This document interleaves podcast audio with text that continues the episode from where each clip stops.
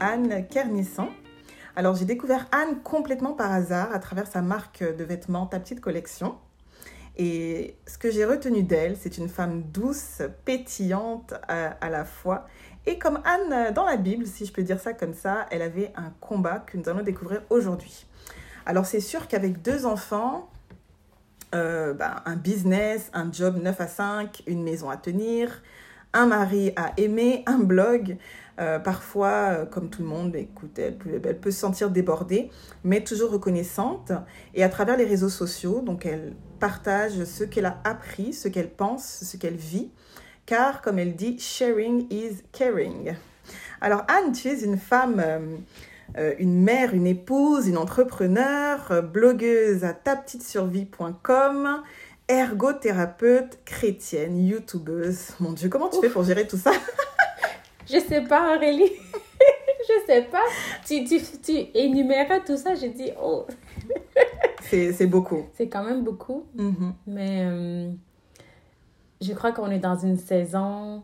Tu sais, il y, a une expression en ce moment, What a time to be alive. Mm-hmm. Où est-ce qu'on peut saisir les opportunités qui sont disponibles pour nous, puis que chaque personne peut développer sa voix à travers toutes les voix qui parlent. Et je crois que moi, le Seigneur m'a donné un, un fardeau. Mm-hmm. Pas qu'il. J'aime pas le mot fardeau, mais.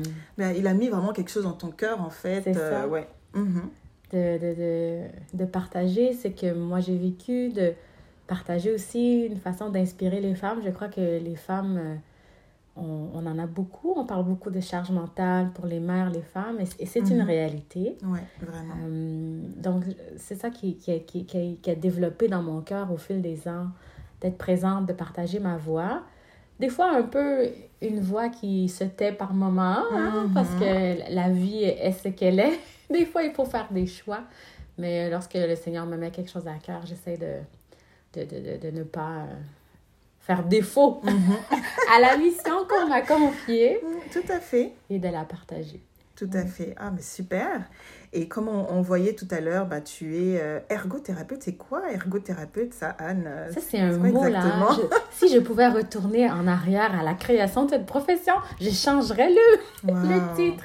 Mais moi, en tant que tel, ce que je peux vous dire, c'est que je suis ergothérapeute en petite enfance. Donc, euh, je suis interpellée à travailler avec des enfants de 0 à 5 ans. C'est le choix que j'ai fait. Mm-hmm. on peut faire des choix dans cette profession, c'est bien.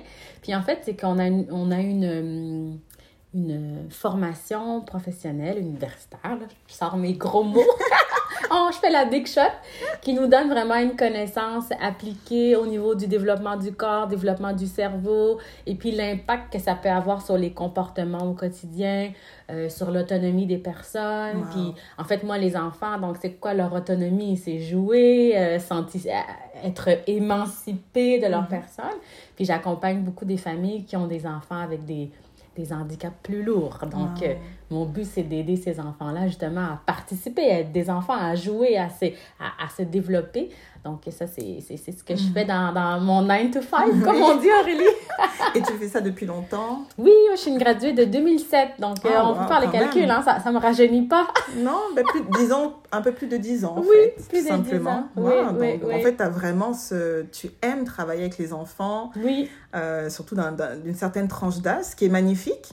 Mhm. Et euh, ça m'amène au, vif, au vif du sujet, Anne. Donc, la bataille que tu as vécue, justement, dans ce domaine-là, donc la bataille contre l'infertilité. Oui. Alors, c'est sûr qu'aujourd'hui, tu as deux beaux enfants, mhm. mais si on retourne à l'époque, oui. si on retourne à l'époque, euh, aimer les enfants, aimer travailler avec les enfants, mais ne pas pouvoir en avoir, en concevoir, euh, qu'est-ce que ça fait? Ben, ça crée une honte. Ça, c'est le, le, le sentiment que ça donne, c'est que tu te dis, c'est si simple. tu te dis, c'est si simple. Puis, dans, dans cette bataille-là, j'ai eu beaucoup la bataille dans mes pensées. Parce que je me disais, ben écoute, la voisine euh, qui n'est pas chrétienne, euh, à l'époque, on avait des voisins qui étaient, qu'on pourrait qualifier de parents négligents, mais ils avaient plus de cinq enfants et j'avais une jalousie, Aurélie. Hmm. Je me dis, mais comment ça se fait que eux, ils se reproduisent ouais, facilement, quoi. facilement? Puis moi, je suis là, je sers Dieu. Puis en fait, j'avais une conception très erronée aussi, là. On pourrait en parler euh, as we go. Mais mhm. j'avais une conception très erronée que c'était comme si euh, le Seigneur me privait, quoi. Mais ça, c'était complètement erroné. Mais c'était mhm. le sentiment que je ressentais beaucoup. C'était la honte. Puis de vivre ça dans le secret c'est encore très tabou aussi dans la communauté chrétienne. Ouais, quand une femme ne peut pas nécessairement concevoir et tout. Euh, une femme, un couple, c'est, c'est, je te dirais que c'est assez chaud comme sujet. Et on a souvent une pression, tu te maries, la, la, soirée de ton mariage, on te dit c'est, c'est pour il faut vite, vite, là, on t'a mis la pression pour te marier, après on met la pression pour avoir les enfants. C'est ça. Donc ouais, c'est très très commun. Et euh, donc tu, tu es passé par, enfin tu as tu as eu euh, neuf traitements de fertilité, si je ne me trompe pas. Neuf ou plus, j'arrête, j'ai, arrêté de compter à un moment donné. Mais c'est sûr qu'il y en a eu neuf. Il y a mm. eu euh, un traitement in vitro qui a été un flop total. Puis il y a eu 8, 9 ou 10 inséminations artificielles qui ont été aussi un flop total. Ah, c'est quand même beaucoup ouais, quand même. de procédures. Et les médecins, en fait, avaient, avaient même déclaré que tu ne pourrais pas nécessairement euh, concevoir de façon naturelle, I mean, ou de the old-fashioned way, comme tu dis. Mm-hmm. Euh, c'était pas compliqué. Enfin, comment tu, tu, te sentais par rapport à ça euh? hmm, Pour te répondre bien franchement, ça, ça, ça s'est tombé comme une bombe, le diagnostic. Puis ça, je veux, je veux aussi faire une parenthèse, tu sais. Je crois aussi que, tu sais, dans la parole, on dit ce, ce que je crains, c'est ce qui m'arrive. Parce que quand nous, on a voulu concevoir des enfants, moi, le deuxième mois qu'il n'y avait pas d'enfants, j'étais déjà en train de me faire des scénarios de on n'en aurait pas, que ce serait difficile. Mais avoir, avec les connaissances que j'ai maintenant, j'aurais refusé ça très tôt. Tu comprends? Mm-hmm. Là, j'ai laissé mon imagination. Après deux mois d'essai, il n'y a, pas de, a pas de problème là. Mm-hmm. on ne stresse pas. Même les médecins disent après un an, un jeune couple, après un an qui n'a a pas encore conçu, c'est pas la mer à boire. Mais moi, dans, dans ma pensée, il s'est formé ça et je crois que ça a été une porte ouverte aussi hmm. pour l'ennemi parce que. Et, et j'étais ignorante de qui j'étais en crise et euh, de mon héritage parce que j'aurais pu refuser ces pensées-là et dire non, moi, ça fait juste deux mois qu'on essaye. Nous sommes fertiles, j'aurais pu déjà prendre autorité parce que j'avais déjà une anxiété qui était comme... remontée. C'est ça. Donc, euh, en rétrospective, je pense que je n'ai pas aidé notre situation de couple, mais je suis quelqu'un aussi, des fois on m'appelle cartésienne. Mm-hmm. Donc, euh, si j'ai planifié que j'allais tomber enceinte en juillet, ou je suis... Il faut, que ça arrive en juillet. C'est ça, donc... wow! Et parfois, on est très focaliser en fait sur ben, comment toi, la femme, tu t'es sentie euh, ou comment la femme se sent dans cette situation où elle n'est pas capable de procréer. Euh, mais raconte-nous un peu comment peut-être ton mari a réagi par rapport à ça. Comment est-ce que ça a été cette, cette, aventure, entre guillemets, avec lui? Mmh. Aurélie, je vais te drop un secret. je suis toute oui. quand j'ai partagé mon témoignage, euh, jusqu'à tout récemment, quand je te dis le sentiment de honte, là, ça a été fort. Parce que je n'ai jamais spécifié c'était quoi le diagnostic, en fait. Hein? Et attache ta ceinture, Aurélie, tu vas, tu vas être un peu saisie. c'est qu'en fait, on avait un diagnostic masculin. Oh, Et ça, c'est très tabou. Oui, C'est très tabou. Donc, techniquement, si on voulait pointer du doigt, ce n'était pas moi qui avait de la mhm. difficulté à concevoir. Mhm. Et ça, même dans mon témoignage, j'ai eu de la difficulté à, le partager parce que je me disais, qu'est-ce que les gens vont penser de mon mari? Est-ce qu'ils vont penser qu'il a des problèmes mécaniques? Oui, tu vois ce que je veux dire? Comment il va se sentir comment si il va se sentir? Mm. Puis lui, il m'a toujours dit, Anne, arrête de capoter, là. Moi, je... Lui, il n'a jamais été stressé, honteux de quoi que ce soit. Mais moi, j'étais incapable de partager ça. Donc, je te drop cette bombe-là. Ouais. c'est toute une bombe. Mais ça fait du bien entendre aussi que, écoute, parfois, c'est. c'est ben, ça vient de l'autre côté, mais on doit être en mesure de pouvoir décanter ça, on doit être en mesure de pouvoir être authentique, de le partager. Mais la pression est sur la femme. Exactement. Jamais on va, ben, jamais on va aller voir un homme pour dire quand est-ce que tu vas produire un bébé. Donc même si c'était, si on cherche à pointer du doigt, le diagnostic reposait, si on veut, sur lui, mais moi la pression était sur moi parce que c'était moi qu'on venait voir. Puis en mhm. plus, comme je vivais dans la honte, l'ennemi m'avait muselé. J'étais même pas capable de dire, écoute, c'est même pas ma faute. Mais bien que ça n'aurait pas été la bonne chose à faire dans mon couple non plus, parce qu'il faut se protéger l'un l'autre. Mhm. Mais toute cette pression-là, puis j'interpelle vraiment les gens à réfléchir. Quand vous voyez un couple marié, ça fait un an, deux ans, trois ans, qui sont mariés, posez-vous la question, prenez une pause avant d'aller leur dire, puis c'est quand, c'est quand. Exactement. Il y a des gens, c'est vrai, ils en veulent pas tout de suite. Oui. Ce désir-là d'avoir un enfant est venu fort. Écoute-moi, après, pardon, après 6-7 mois, je suis allée voir mon gynéco, puis je lui ai dit, bon, qu'est-ce qu'on fait? Wow. Parce que moi, ça faisait deux mois, j'étais en essai, j'ai dit, qu'est-ce qui se passe? Puis là, mon gynéco, il a dit, ben écoute, Anne, il n'y a pas le feu et tout. J'ai dit, mais moi, j'aimerais que tu me signes une, une requête pour que j'aille en clinique de fertilité. Tu sais, je suis cartésienne, puis je suis comme, Il faut que ça arrive. faut que quoi. ça Il faut que ça arrive. puis jadis, j'avais pas les outils que j'ai maintenant, donc c'était juste la science que j'avais comme, comme, comme solution. Donc, on a été en clinique de fertilité. On a eu le- notre diagnostic, comme quoi ça serait plus difficile pour nous, qu'on aurait besoin de la procédure in vitro et la procédure ICSI. La procédure ICSI, ça veut dire qu'ils prennent le spermatozoïde, ils prennent l'ovule, puis ils le mettent dans un petri dish, dans, dans un, Oui, oui. Dans espèce truc de labo. boîte. Oui, Oui. oui, oui. puis en général, quand tu fais un in vitro normal, le spermatozoïde va aller rencontrer l'ovule, ils vont se féconder eux-mêmes. Mhm. Mais avec la procédure ICSI, c'est qu'ils forcent le spermatozoïde dans le dans l'ovule, Mhm. puisque le spermatozoïde il est un petit peu paresseux. C'est ça, en fait, le diagnostic. Donc, ils font la job pour le spermatozoïde. On a dit, c'est ça que vous avez besoin, c'est la, la procédure la plus euh, complexe en, en tant que telle. Mais le médecin a dit, on va essayer une insémination, vous êtes jeune, on sait jamais. Puis il a donné quelques vitamines à mon mari. Il dit, prends des vitamines, là. on ça va peut-être aider euh, le, le, le taux de spermatozoïdes puis, les- puis leur, euh, leur capacité de nager. Mhm. Puis euh, écoute, on a, on a pris ça, puis on a fait l'insémination, boum! On était enceinte, Aurélie. Wow. Donc moi, j'ai dit, hé! Wow. J'ai couru avec mon miracle, en fait. J'ai- J'ai remercié le Seigneur, j'ai étouffé l'affaire, j'étais enceinte, problème réglé.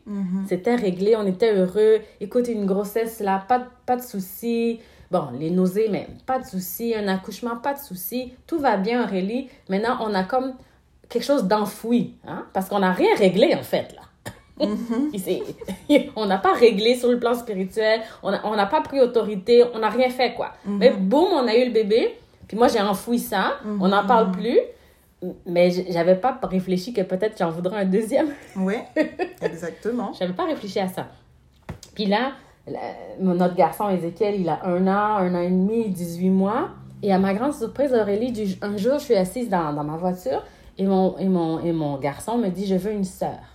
Hmm. Je dis Ah, ben oui, pourquoi pas Il était petit, il a réclamé une sœur. Puis, je sais pas, ça a activé en moi. Le désir d'enfant était là, mais écoute, là, j'étais quand même bien occupée. Puis, euh, ça a réactivé le désir. Et là, il fallait que je sois enceinte hier. Hmm. Comme, comme au premier. Comme la première fois. Fait Ouais. ma première réaction, je dis, ben, je vais prendre mon téléphone, je vais aller, on va aller faire une insémination, c'est bien facile. Wow. Écoute, même pas besoin de, même pas besoin du Seigneur. C'est ça. Mhm. Ça va se régler comme ça. Et c'est là que la bataille a commencé. Hmm. Parce que insémination 1, non. Insémination 2, non. Insémination 3, non. Wow. In vitro, ce qu'on avait, ce qu'on nous avait prescrit, là, la in vitro exi, non. Et là, et là, j'ai frappé un mur. C'est là, j'ai dit, euh, mais là, Seigneur, tout d'un coup, je me retourne vers le Seigneur. Euh, Seigneur, qu'est-ce qui se passe? Et, et là, ça, et là, c'est devenu, euh, ça a pris une autre tournure. Hmm. Parce que j'ai j'ai comme réalisé, OK, il y a un combat là. C'est comme si, comme je te dis, j'avais enfoui ça. J'ai- couru avec mon miracle. J'ai pas, j'ai pas témoigné, j'ai pas partagé quoi que ce soit. Mhm. T'as eu Écoute, ta réponse et puis voilà. écoute, ouais. je suis partie. J'ai- J'ai pris la fuite. Et puis là, je- je- on a frappé un mur. Et j'ai un enfant qui me demande une sœur. Donc là, c'est même plus moi. Maintenant, il réclame sa sœur. Et on peut pas fournir la sœur Wow. ça, ça a été, je te dirais comme, ça a été des périodes de, de vide. Je ressentais un vide, je ressentais une incapacité, je ressentais, euh, là, la honte était à un niveau euh, un peu plus élevé. Parce que les, là, les gens venaient nous dire, mais là, vous n'allez pas le laisser seul. Aïe, aïe, aïe. De l'anxiété, de ne pas pouvoir dormir, de calculer les rapports. Bon, là, on est le jour 13, mon ami, de 13 à 15. Il faut absolument qu'on vise, qu'on vise juste. Et j'ai pas besoin que tu sois dans le mood. Oui. Il n'y a pas de mood. Il n'y a pas de préliminaire. Let's go. Mais, mais ça a été, euh, ça a duré longtemps. Et un jour, c'était le soir, j'étais couchée, j'étais, je, m'endormais toujours en pleurant. Je vivais sur un cycle de 28 jours, en fait. Au début du cycle, j'anticipais le 13-15 et je me dis, bon, parce que j'avais quand même des, un cycle régulier. Puis là, je calculais mes affaires, je calculais ma glaire cervicale, j'avais mon calendrier. C'était très intense, mon affaire. Mm-hmm. Puis 13-15, l'espoir vient on se rapporte. On se dit, bon, OK. après ça, 13, 15, le jour 16, 17, 18, là, l'attente commence. OK, est-ce que j'ai mal au sein? Est-ce que j'ai pas mal au sein? Est-ce que, ah, ah j'ai une petite nausée. parce que t'as une nausée parce que t'as bu ton café puis t'as rien mangé d'autre, tu sais. Fait que là, mon imagination, est dans tous les sens. Mm. J'étais tout le temps en train de me calculer, moto, moto, réguler, m'auto-palper, mm. voir quand est-ce que j'allais céduler un autre rendez-vous. Puis là, le jour 26, le jour 27, 28, puis le 28, quand, quand, quand, les pompons rouges débarquent, là, c'est, c'est, c'est, c'est les pleurs, c'est l'anxiété, c'est, c'est l'incapacité de, de, de travailler, de, d'avoir de la difficulté à se rendre au travail, d'arriver au travail à 10 heures quand on t'attend pour 8 heures parce que tu as passé une heure à pleurer. Ça a été ça. donc ça a vraiment chamboulé en fait toute ta vie, euh, littéralement. Là. Ma vie tournait autour d'un cycle de 28 jours et de l'espérance. Est-ce qu'on fait, un autre, est-ce qu'on fait une, autre insémination? OK, OK, on en a fait quatre. Puis il y a eu la coupure du gouvernement. Il y a beaucoup de gens qui ont vécu cette coupure-là comme, ben, on va, on va pas payer des services... Euh, c'est pas un service essentiel in vitro. Exactement. Mais, mais pour moi, quand ils ont coupé ça, là, c'est comme si... Euh, ça venait de chercher. Ben, parce que là, j'ai regardé mon mari, j'ai dit est-ce qu'on réhypothèque la maison là? Parce qu'un un cycle in vitro, c'est 20 000 minimum. Wow. C'est 20 000 avec les médicaments et tout, le, la, la, la, procédure. Il faut, que tu, faut que tu sortes 20 000 J'ai dit ben. Puis je l'ai considéré, Aurélie, là. J'étais comme.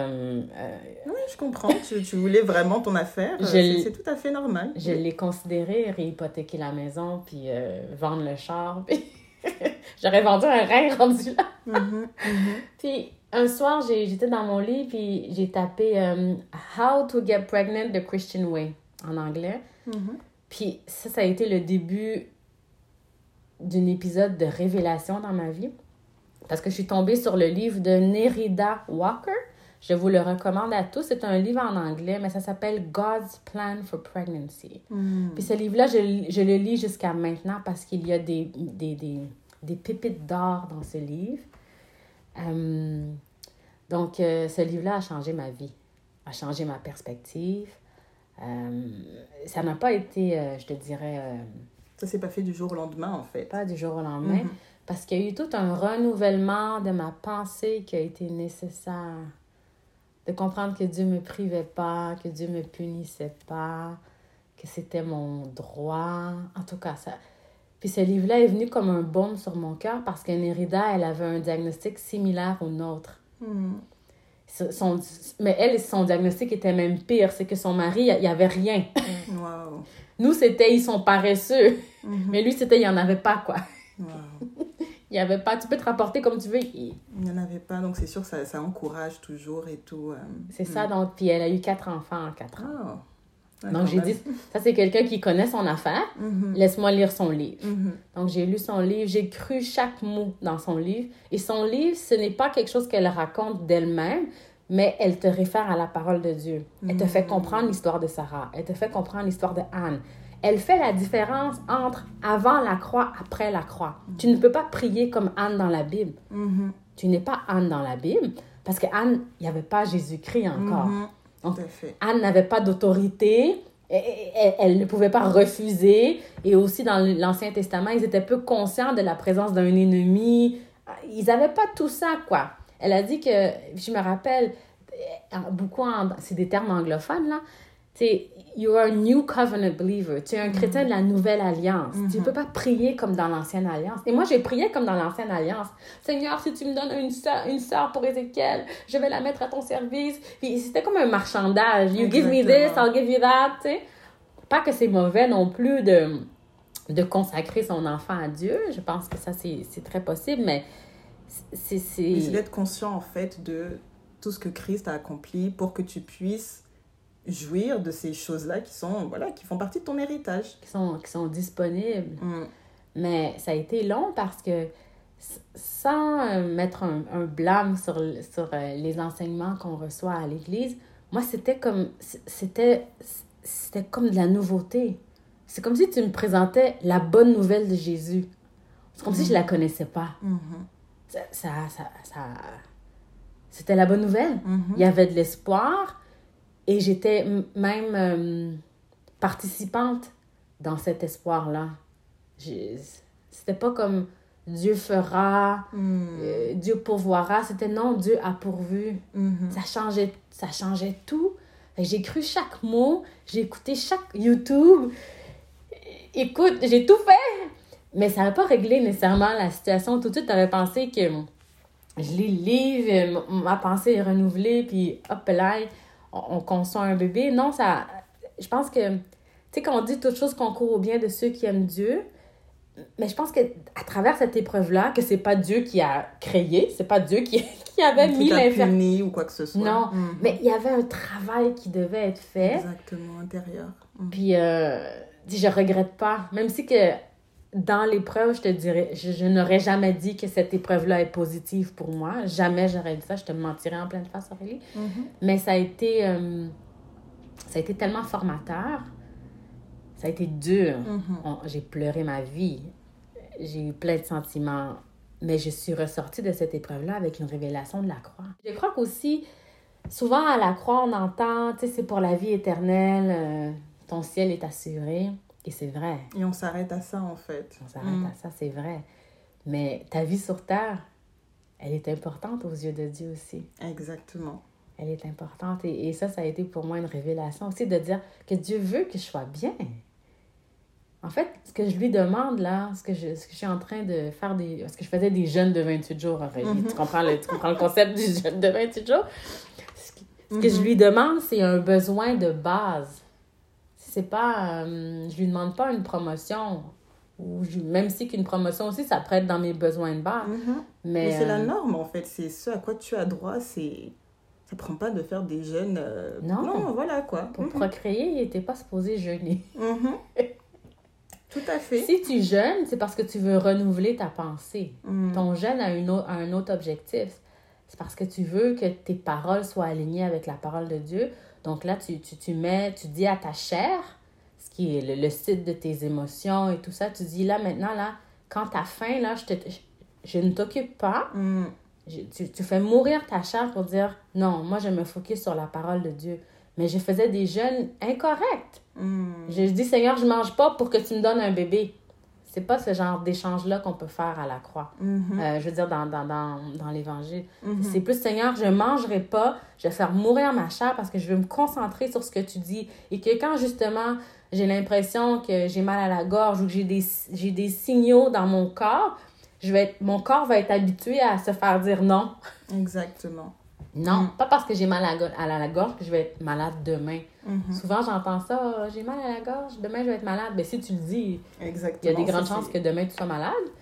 Il y a des chances que ça arrive. Il y a des chances que ça arrive. You get what you say. Mais ça a été toute une, euh, toute une période de, de, de révélation puis de, de, de, croire à qu'est-ce qui s'était passé à la croix. Mm. Ça, ça jusqu'à ce jour-là, je, je, suis très reconnaissante pour euh, toutes les ressources. c'est sûr mm-hmm. que j'ai lu le livre de Nérida, j'ai cru à, à, tout ce, que, ce, qui a, ce qui avait été nommé.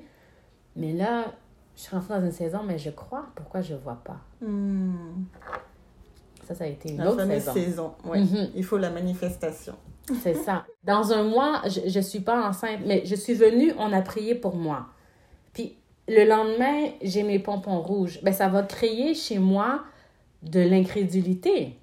Parce que j'ai dit, mais ça n'a pas fonctionné, on a prié pour moi, qu'est-ce qui se passe? Mais dans tout ce que j'ai appris dans mes ressources en ligne, c'est qu'il faut combattre justement cette incrédulité-là. Que même si la manifestation, tu ne la vois pas tout de suite,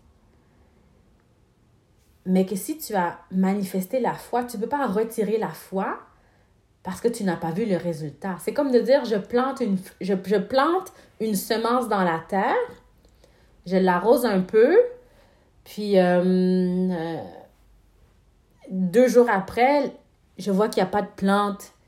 Et puis, je, je, je, je, dis, ah, ça marche pas. Mm-hmm. Je retire ma semence, je dis, ah, on vague là-dessus. Mais c'était cette partie-là, des fois, qui manquait dans les enseignements. De dire, oui, tu peux te présenter à l'hôtel. Oui, on peut prier pour toi. Mais à la maison, il va falloir que, que tu... Et tu peux pas être inactif, là. Tu n'es pas en mode attente, tu es en mode. Mm. C'est de la guerre, là. C'est pas de la passivité. C'est pas, de la c'est pas de la passivité, puis c'est une question de parole. Souvent, mon ami et moi, Suzy, tu te reconnaîtras, on dit toujours c'est une question de parole. Mais maintenant, il fallait parler sa parole. Mm. Quand j'avais les pompons rouges qui débarquaient, j'ai dit ça ne veut rien dire. Ça ne veut rien dire, les pompons rouges. Vous pouvez venir comme vous voulez. Moi, je crois que nous sommes fertiles et dangereusement fertiles. Fois, j'ai regardé mon mari, là, tu me regardes, puis je tombe enceinte, là.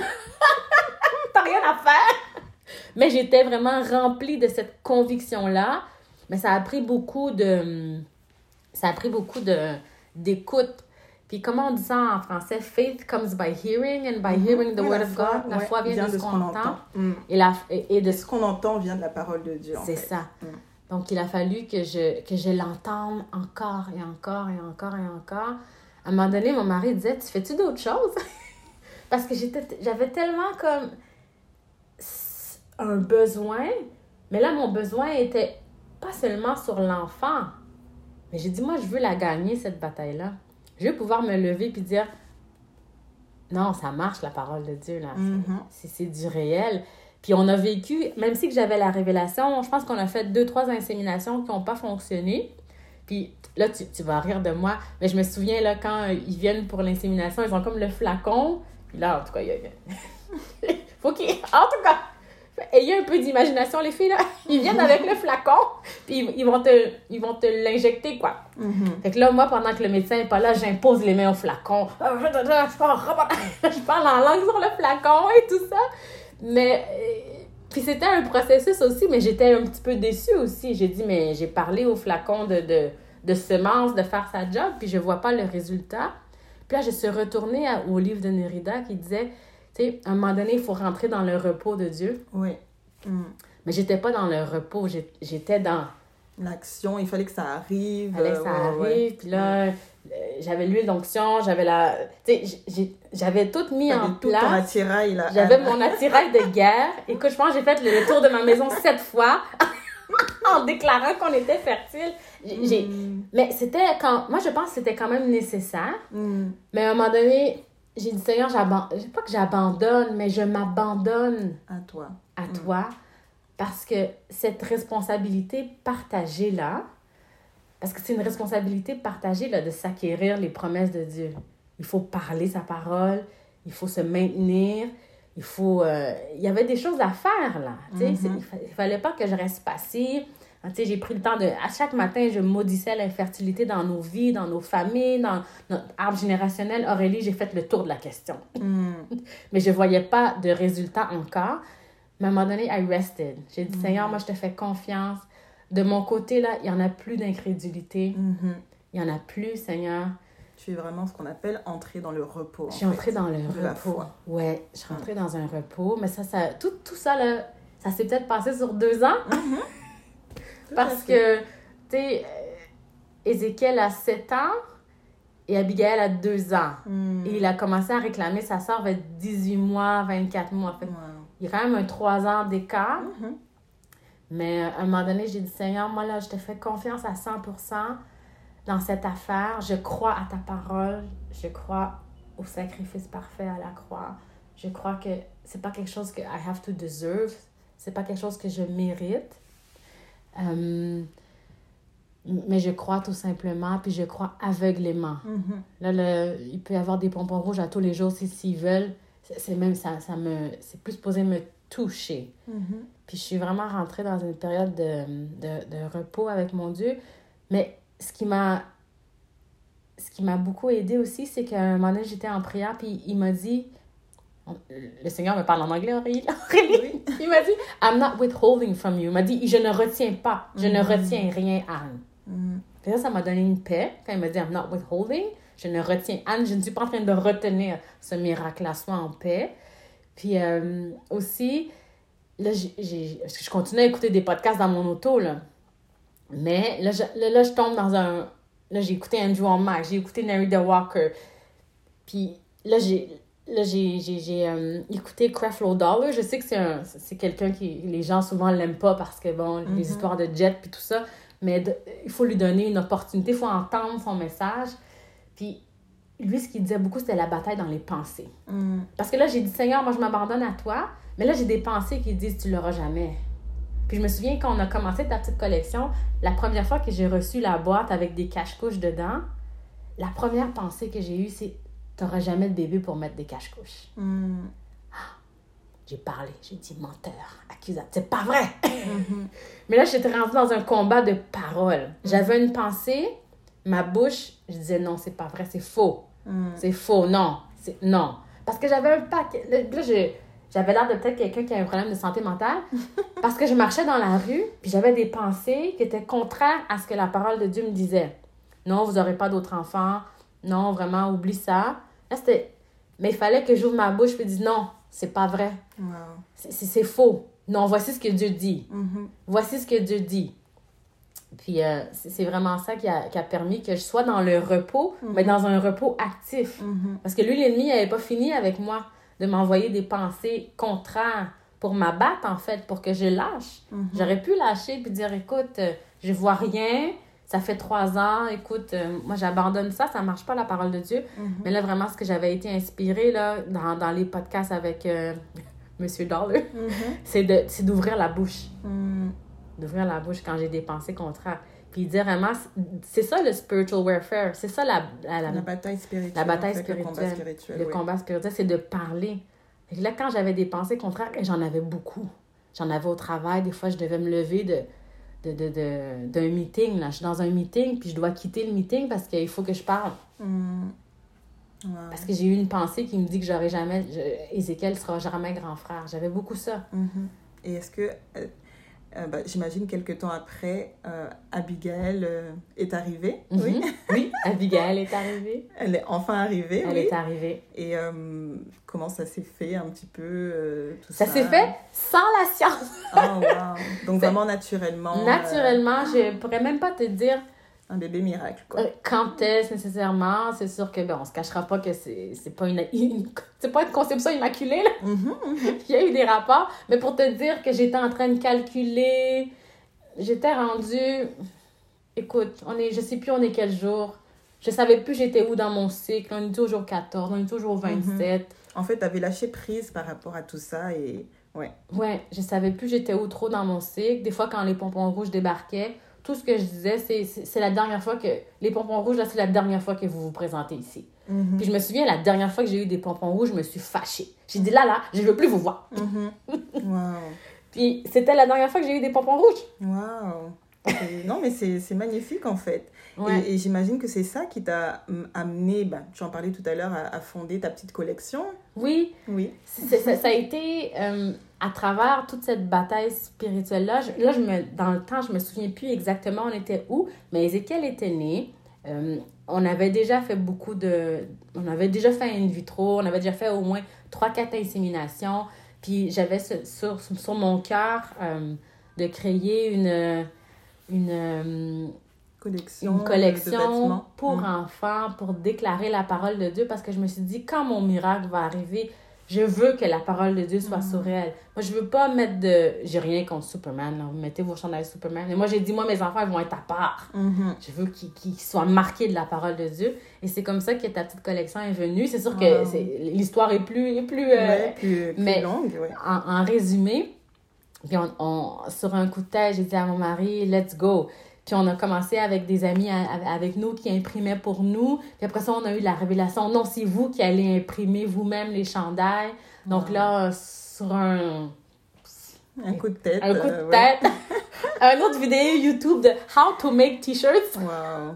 on est un peu vendu YouTube. Mm-hmm. Puis on a, on a commandé le matériel pour faire des chandails. Puis euh, écoute, après ça, j'étais rendue à faire des sites web. Je sais pas comment ça s'est passé, mais ça s'est passé de cette façon-là. Mm-hmm. Puis de fil, de, fil en aiguille, ben, ta petite collection existe. Puis moi, mon but avec ta petite collection, vraiment, là, c'est ce qui, que, c'est sûr que c'est difficile de partager tout ce que j'ai vécu dans, dans une publication Facebook, mais c'est vraiment de, que la parole de Dieu doit être sur notre cœur et dans notre mm. bouche. Exactement. Hein? Donc, moi, souvent, mon chandail, là, quand je vais travailler, il est en dessous de mon veston, mon chandail blesse, parce que j'ai encore besoin de me rappeler que je suis blesse, que j'ai encore besoin de me rappeler que je suis plus que vainqueur. J'ai besoin de le voir. Mm-hmm. Donc, c'est vraiment... Euh, puis au début, c'était pour les enfants. Puis il y a des adultes qui ont, qui ont demandé, qui en voulaient. Donc, euh, on a dit, ben pourquoi pas? Donc, euh, c'est ça un peu l'histoire de ta petite collection, c'est de dire, mais moi, ce qui m'importe, c'est que les gens, ils portent la parole de Dieu sur leur cœur. Mm-hmm. Tout à fait. Proche de ton cœur. Euh, ouais, c'est vraiment une collection de vêtements pour enfants et pour adultes. Mm-hmm. pour tout le monde, euh, C'est ça, où chaque vêtement mentionne une citation, une vérité biblique, afin qu'en y croyant fermement, comme tu dis, ceux qui les portent en expérimentent la puissance dans leur vie. Oui. Donc, euh, et ta petite connexion est née en 2008, oui. c'est ça? 2010, 2008, 2008, c'est loin. Ah oui 2018 2016, 2017. Ah, tu m'as dit 2008, ça se peut-tu? Oui. Euh, mais 2016, 2017, ouais, à peu près dans ces eaux-là. Écoute, des fois, la mémoire nous fait défaut. Mais mhm. dans ces, dans ces eaux-là, donc, euh, on a peut-être 3-4 ans ah, de ben vie. Super. Ta petite collection. Super. Euh, Et est-ce que tu aurais un conseil ou des encouragements, en fait, Anne? C'est sûr qu'on a beaucoup partagé, mais pour cette femme-là, justement, qui pleure aujourd'hui pour concevoir. Mm. Euh, ou même qui a fait une fausse couche, parce qu'il y en a mm. qui, euh, qui essayent, qui essayent, et puis qui, qui, qui vont de fausse couche, fausse couche pardon, en fausse couche, mm-hmm. euh, qui n'arrivent pas à concevoir, et qui en ont peut-être marre d'entendre que Dieu fera. Tu mm, vois mm. Est-ce que tu aurais quelque chose à, à, leur dire? Mais à toi qui, qui attends cet enfant-là, sache que Dieu veut cet enfant-là plus que toi. Qu'il a préparé la provision pour toi. Que dans le jardin d'Éden, il a dit à Adam et Ève, soyez féconds. Il leur a donné tout ce dont ils avaient besoin. Et même si que maintenant les médecins te disent que tu as une insuffisance ovarienne, que les spermatozoïdes sont pas forts, qu'il te manque, euh, je sais pas moi, il te manque ceci, il te manque cela, moi je t'encourage à, à, réfléchir à la parole que Dieu a donnée. Dit soyez féconds. Puis il leur a pas dit, venez me demander à chaque fois que vous voulez un enfant, je vais voir si, si ça me tente, si vous êtes... Euh, euh, si vous, avez été des bons chrétiens. C'est ça, si vous l'avez mérité. Hmm. Sache que si en ce moment tu vis de l'infertilité ou des, ou des pertes d'enfants, ce n'est pas la volonté de Dieu pour toi. Je t'encourage à trouver ce livre, Nerida, N-E-R-I-D-A, Walker, W-A-L-K-E-R. C'est disponible sur Amazon. Je n'ai aucune commission pour ceci. je le dis de... de, c'est sûr c'est en anglais. Peut-être qu'un jour, il faudrait que j'en écrive en français. Oui, hein? tout à fait. Mais je t'encourage à lire ce livre-là, d'y croire, de t'y accrocher, puis d'aller chercher toutes les ressources dont tu as besoin pour sortir de cette situation qui est un mensonge dans ta vie, en fait. Mm-hmm. C'est un mensonge. Mm-hmm. Parce que comment on est parti d'un diagnostic de vous n'aurez jamais d'enfant sans in vitro exi à euh, concevoir deux enfants. En fait, c'est qu'on on vivait un mensonge. On était, on était fertile, mm-hmm. mais on ne le savait pas. Puis on ne savait pas comment s'approprier cette fertilité-là. Donc, et sache surtout que Dieu n'a pas besoin d'un bébé dans son ciel. Souvent, les gens vont dire, oh, le Seigneur l'a ramené, ça là. Il faut, il faut arrêter ça. Seigneur, il n'y a pas besoin de bébé naissant. De, de, bébé. De euh, de 16 semaines. Il n'y a pas besoin que tu accouches d'un mois-né pour... Non, c'est pas vrai. Ça, mm. c'est tout à fait faux. Et euh, je t'encourage à, entendre des choses qui sont alignées avec la vérité qui dit que tu vas enfanter et que tu vas avoir le nombre d'enfants que tu désires, mm-hmm. en fait. Ah, ben merci beaucoup, euh, Anne. Donc, comme on l'a vu dans cet épisode, Anne a soupiré. Anne a crié, elle a pleuré face à ce combat, mais elle a aussi persévéré et surtout elle a cru euh, et alors que les médecins avaient dit, bah, not the old-fashioned way, elle a eu ses enfants euh, comme elle avait cru. Et cela nous montre en fait que tout est possible, les filles. Et ma prière aujourd'hui, c'est vraiment que ces confidences puissent euh, vous encourager, vous fortifier et vous ramener à la vérité que tout est possible à Dieu et que c'est dans la volonté de Dieu que vous puissiez concevoir, que vous soyez fertile, que vous soyez féconde, parce que ça fait partie des promesses de Dieu. Donc, euh, maman et future maman, vous pouvez retrouver Anne euh, sur Instagram. Donc, euh, son Instagram euh, personnel, si je puis dire, donc Anne Kernissan, c'est oui, c'est bien ça, Anne oui. Parfait, donc Anne Kernissan. Et sinon, on peut retrouver, bah, en fait, Anne, Kernissan, c'est vraiment le compte où elle partage les meilleurs moments de sa vie, comme ses, réalités de maman. Oui, tout à fait. donc voilà, sinon, on peut la retrouver également sur ta petite collection, on peut retrouver sa collection de vêtements. Euh, le site internet ta petite collection.com. Parfait. Et puis, euh, je sais, Anne, que les vêtements sont disponibles dans plusieurs boutiques au centre-ville de Montréal. Oui, on est disponible à la Maison de la Bible au centre-ville. On est disponible au Messager chrétien à Gatineau. Et on est aussi disponible euh, au CLC. je pense que c'est Antique Montréal-Nord, si je ne me trompe mm-hmm. pas. c'est sûr que vous pouvez toujours commander en ligne si vous le voulez. Nous, on imprime chaque morceau avec joie, avec cœur, puis on vous, on vous l'envoie comme un package bien emballé. pour que vous puissiez vivre les réalités de Dieu dans vos vies. Puis notre objectif, là, des fois, les gens vont dire, mais tu sais, dans le royaume de Dieu, on ne peut pas charger pour des choses. Mais nous, notre objectif, c'est pas d'en, d'en, faire euh, un... de s'enrichir. De s'enrichir, mais c'est d'offrir un point de contact euh, pour rester connecté à Dieu. Euh, donc ça, je trouve que c'est ça peut aussi servir. On a aussi des petits cache-couches qui disent petit miracle. J'ai beaucoup de femmes qui en ont acheté, qui sont mm. en attente, puis qui disent je prie avec mon cache-couche petit miracle, j'impose les mains. Ça donne un point de contact. Euh, mm-hmm. ce que je t'avais pas dit, Aurélie, c'est que moi, quand j'attendais Abigail, j'avais monté sa chambre. À un certain moment donné, j'avais monté la chambre avant c'était un bureau et j'appelais ça la chambre du bébé. Hmm. Tu sais, j'avais un point de contact, j'avais quelque chose pour m'attacher, pour imaginer. Quand j'allais dans la chambre, je, je, voyais un bébé dans le lit, il n'y avait personne. Mais il faut un point de contact parfois. Wow, c'est magnifique en tout cas. Ben, merci beaucoup Anne. Merci d'avoir été avec nous aujourd'hui. Merci pour ta transparence, ton authenticité. Et euh, je rajouterais que tu es un très très beau modèle de foi. C'est vraiment ça. Donc euh, à vous tous qui nous écoutez, je vous dis à bientôt pour de nouvelles confidences.